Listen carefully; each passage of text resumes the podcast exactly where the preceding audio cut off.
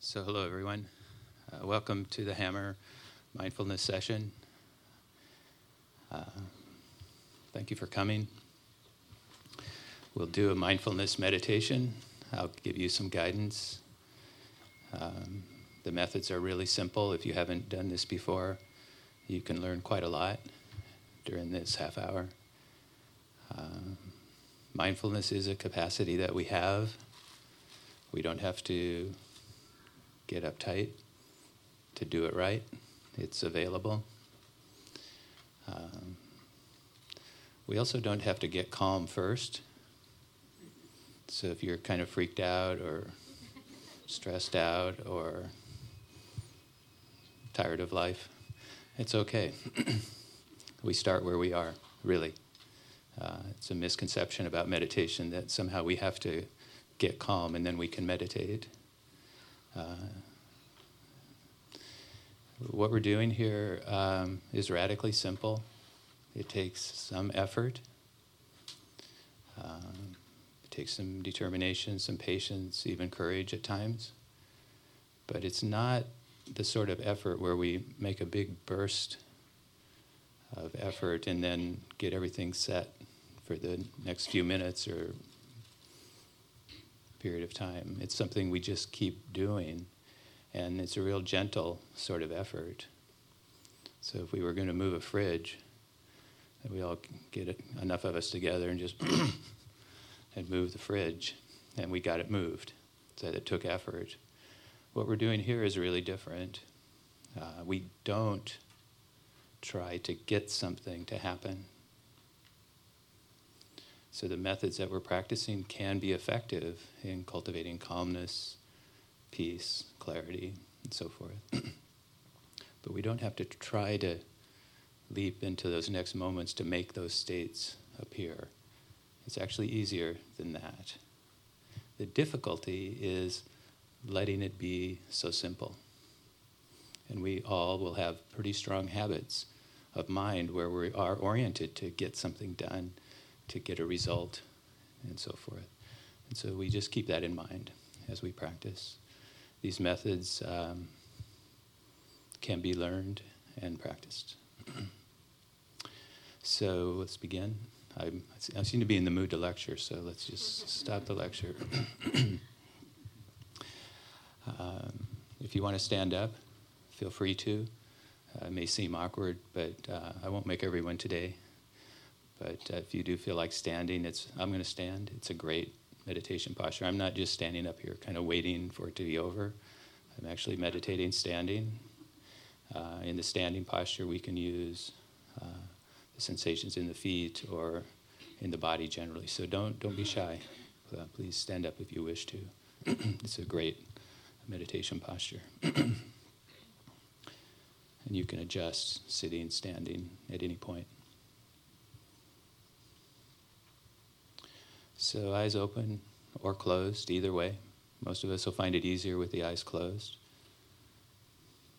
but that's not essential. And to begin, I would invite you simply to notice something that you're grateful for right now. In the midst of whatever may be on your mind,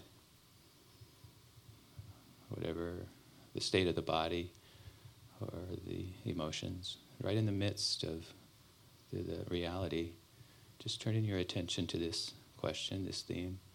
What am I grateful for? And see what comes to mind. Don't try too hard.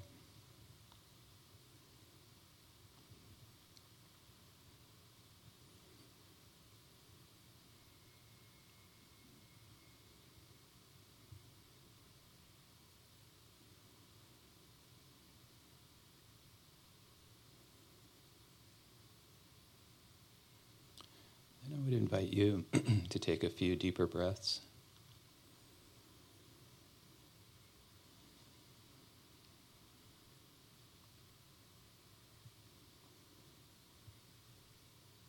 And letting the breath be normal. Uh, let's forget about the breath for a minute and just open your attention to the sounds that you can hear. So there are a few sounds of the building, maybe beeps now and then. random sounds that we make. And we don't have to be uptight about making noise. So you need to cough or something, that's fine. My voice. So opening the attention in this radically simple way, just taking in what there is to observe in this part of our experience, what we can hear.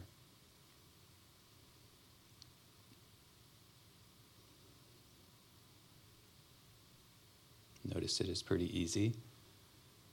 We don't have to conjure up special sounds. We don't have to try to censor anything. Just tuning in to this changing flow, sensations of sounds.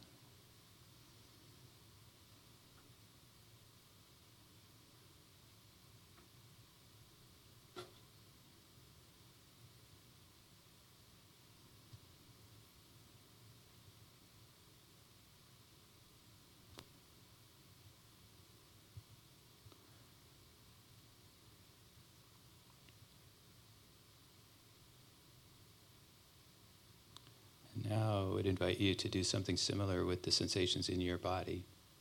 So, just tuning into the feel of your body right now. How you know you have a body without looking. That level of raw sensation, vibration, pressure, heat. We don't have to name these sensations, just notice them. Much the way that we were noticing sounds. We may like some of what we observe, we may dislike some of it. Just we can notice that. Just coming back to the feel of the body, the feet, the legs, torso, shoulders, head, arms, hands.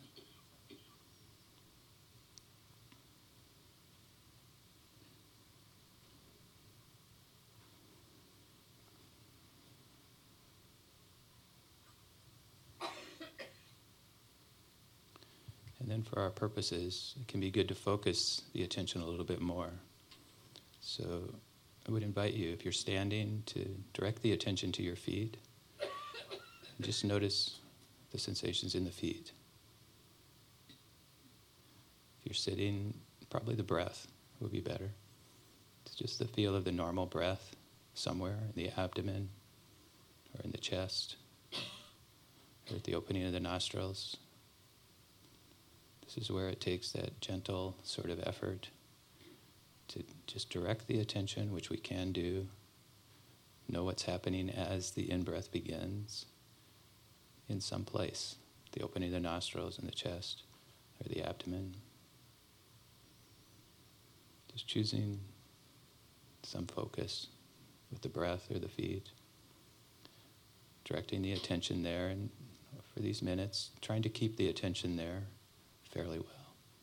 The reason we do this, this mental activity works to cultivate calmness, clarity, peace of mind. So we don't have to try to make those states appear.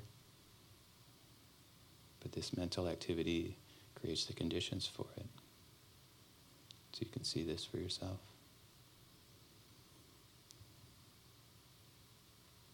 And then as we try to do it, uh, naturally we're our minds will drift. So there'll be probably be some time where you realize, try as you might, the attention has drifted away. So you're mulling over your plans for the afternoon or something that you did this morning, or maybe you heard Obama's speech, you're reflecting on that, or the Dodgers, or whatever. Our minds are very active one thing leads to another. There's nothing wrong with that. So, in mindfulness practice, when we realize the attention has drifted, we simply take it in stride.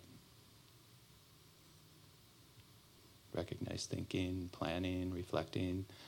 Often there will be emotion, anxiety, fear, joy. So we include that. Just the feel of it, the raw feel of it in the body. And then we remember to come back.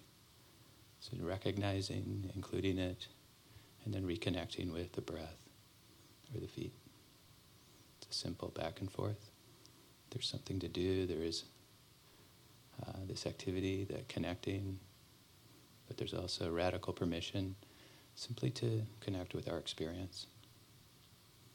So I'll be silent for a few minutes. Practice together.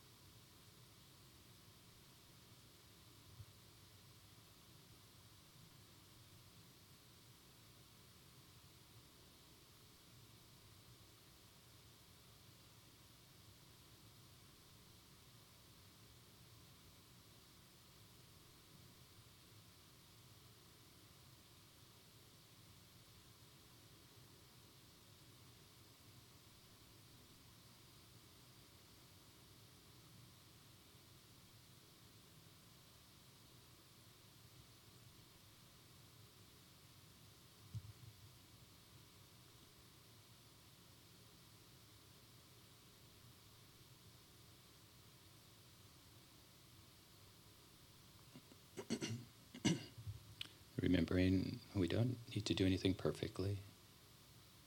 We're not trying to make something happen in the next moment.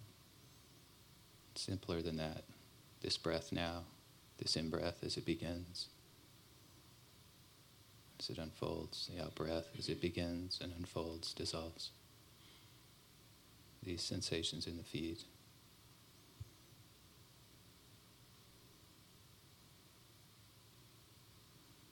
Even noticing one breath is not a small thing.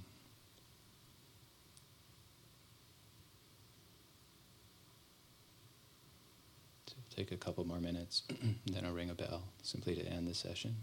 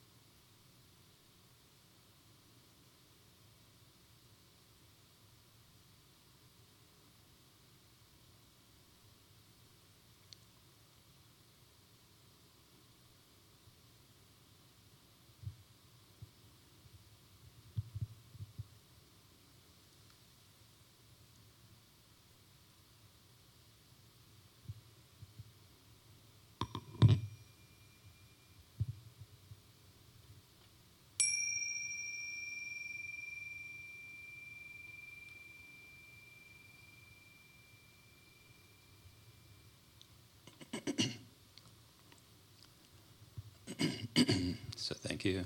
It's good to practice with you. Uh, brief overview of what we did. Uh, three things, speaking generally.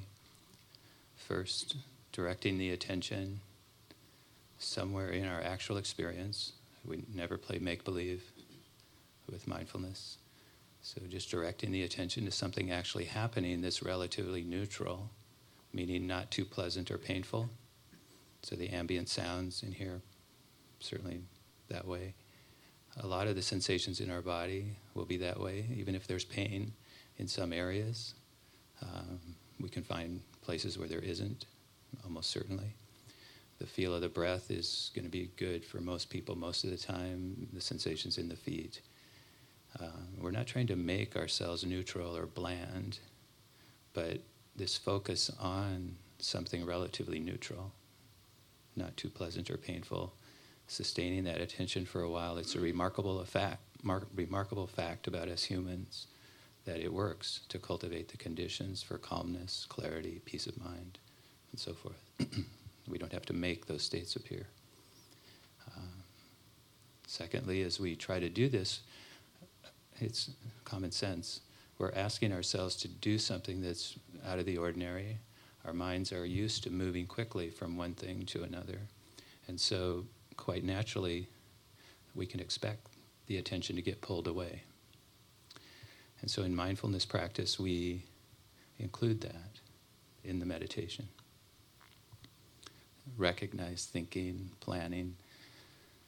The emotion is probably there in some way.